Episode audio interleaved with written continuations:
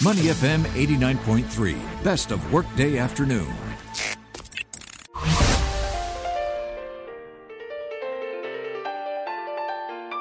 The Soul of Business with Claressa Monteiro on Money FM 89.3. Good afternoon and welcome to the Soul of Business on Money FM 89.3. Today I speak to Zheng Wan Shi, Group Chief Strategy and Planning Officer, Frasers Property Limited. Now we're going to talk about quite a few things. We're going to start with sustainability, how they practice it within their daily operations, and then we'll move on from there. Welcome to the show. Now, we said we're going to talk about sustainability. Frasers Property's efforts in sustainability.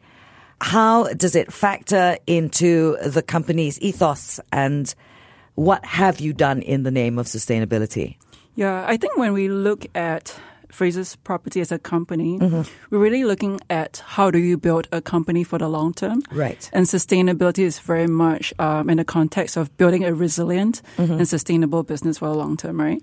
You know, if we look at the current environment, there's been a lot of changes sure. with um, disruption, whether we're seeing climate change issues, digital disruption, and of course, like cross generational issues. So I think when we look at holistic and all of that, um, sustainability is really very much about how do we make sure that we are proactive about these changes that we're facing mm-hmm. and how do we embed it in terms of how we approach our customers in our business, not only in our strategy, but also um, how we relate to our stakeholders across um, the group. Okay, so these stakeholders that you're talking about, both external, yeah. which would be your customers, has there been a change in their requests and requirements of you? Over the years?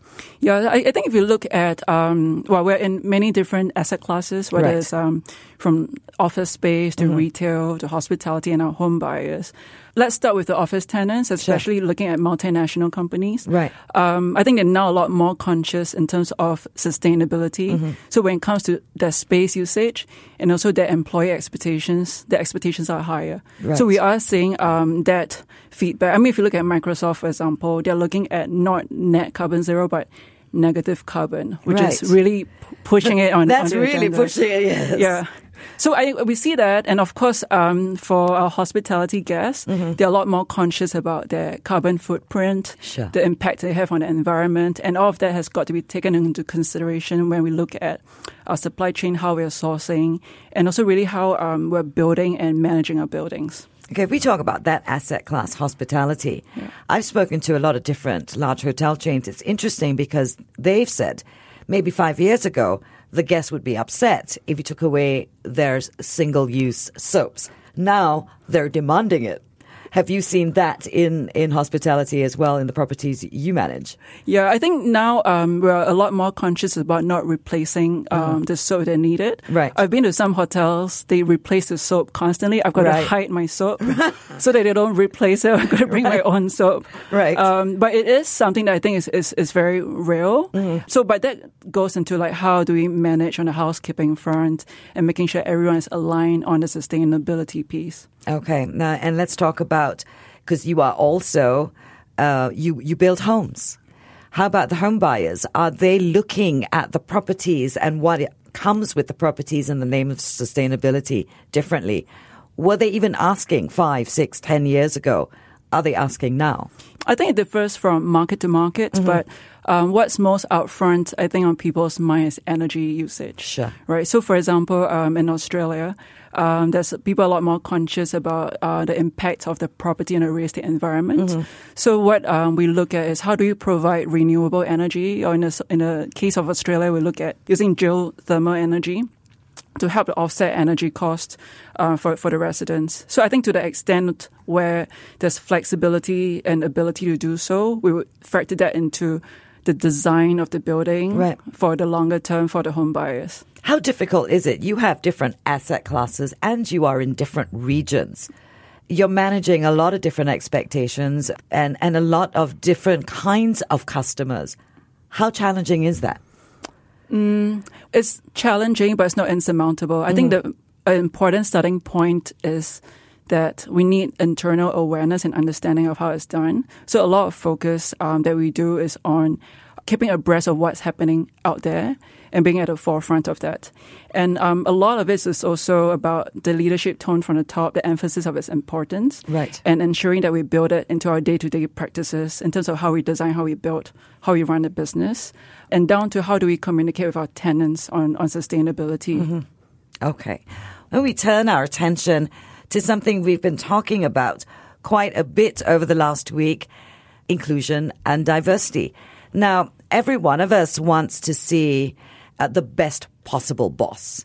D- do you see a change in employees' attitudes where they might have been more comfortable with a male boss at one point in the past, but now it's more a case of, I just want a great boss? Do you think that's becoming more prevalent amongst employees? Well, I, I didn't know that people were looking for a male boss to start with. Um, I think it's really about people when they've got bosses or who they report to, they want to show up at work being themselves Right. and being who they are, being real. Right. And having um, a, a, a boss who's able to recognize people for who they are. I mean, regardless of whether the boss is like man or woman, I think that's really what people are looking for. Okay, so in within Frasers, how well do you think you score on the uh, diversity and inclusion front? Um, I would I would like to think that we do well. I mean, about thirty seven percent of our senior leadership team is women. That's excellent. And our employee base, almost fifty percent are women. Um, and you know, we've got many uh, females in prominent business leadership positions. So I think that's that's a good point. But putting that aside, it's also putting into practice on on what we do. So, for example, um, on the training front we uh, try to create awareness through um, subconscious bias workshops to let people be aware of the biases that they face. And at the same time, um, we, we also want to be quite vocal in terms of how we support diversity and inclusion. For example, you know, we've just signed up for um, the United Nations Principles for the Empowerment of Women so that Okay. we can uh, make uh, a more public stance on this. Okay, the percentage that you have in senior management is fantastic. It's actually the highest number I've heard of anyone I've interviewed this year Oh, really? on the issue of diversity and inclusion. Usually I'm hearing 24, 26 point something percent, but you're well past the 30. Is that where you want it to be? Are you looking at it being complete gender parity where it's 50 50? Or is it not a number that you're setting for yourselves? You just want the best people in the job? Yes, it's about having the best person on job. So um, we did not set out any target. It's when we looked at the numbers, we're like, oh, we're at 37%. That's, that's, a good pretty number. good, yeah. And it's not consciously about trying to work towards a number. It's just really focusing on the best person for the job. That's what you're saying. All right, which is a, which is a great way to do it. On the other side, you've talked about women empowerment and the like. How do the men feel about this 37% of senior women ma- management? Well, it's good that you asked because I'm actually very heartened that we've got this conversations on DNI within the company, Mm-hmm. and everyone's very supportive because it's really very much about respect for human beings at the end of the day, and it shouldn't make a difference whether it's men or women. Mm-hmm. Right. So when we look at that number as 37 percent, I think we, we we are happy about that, and and it means that we're making good progress on this front. Right. Have there been challenges though along the way? Do you think do you think women leaders, senior leaders, face unique challenges as senior women in management? Well, that As that- one yourself. Yeah. And no, I think that there are a few things. One is it's a practical aspect of it, like time management. Mm-hmm. Right. Right. So um, as senior leaders, you tend to be busier. So how do you do your time? For for male leaders, the expectation is they're out there working, but for women, if the expectation is that they spend time at home, Mm-hmm. then I think that makes it a bit harder. But then it's about effective time management and finding a partner at home who's quite supportive. Right. Um, and I think that's also an aspect in terms of stereotype beliefs and societal expectations. Right. So if you look at a Harvard study done several years ago, of the 200,000 people they surveyed, 76% of both men and women believe that women are better to be working at home and men should be better having a career.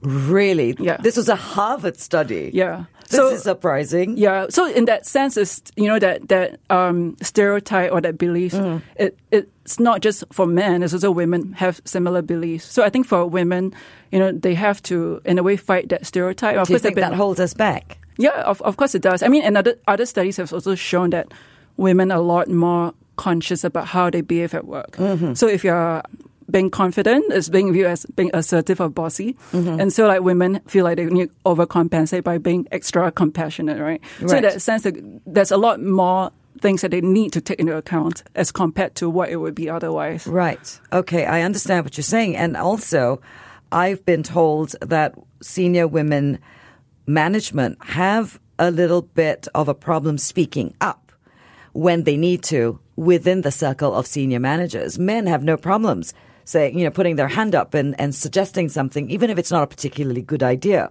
But for a woman, she has to be more than convinced it's a very good idea before she opens her mouth. Do you think that is the case? No, I don't think so. Okay. Yeah. No, I, I no, I think it's really more about the group setting you're in. Right. So let's say if you're in a group setting when you are the minority, mm-hmm. and I think it's let's say if it's a man sitting in a group of all women, right? Maybe they might not want to speak out immediately. So mm-hmm. because it, everyone is very different from you, right? And so maybe when they feel like they need to speak out, they need to second guess themselves and make sure that super right or extra right before they say anything. So I think it's a function of the social context and setting, mm-hmm. um, as well as who the individual is. But I mean, personally, for myself, I I didn't feel like that's been a, an obstacle.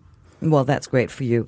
Before I let you go, uh, what are future initiatives, future plans within Frasers to be more diverse, to be more inclusive? Or again, are there any plans? Because you've already said the best person for the job.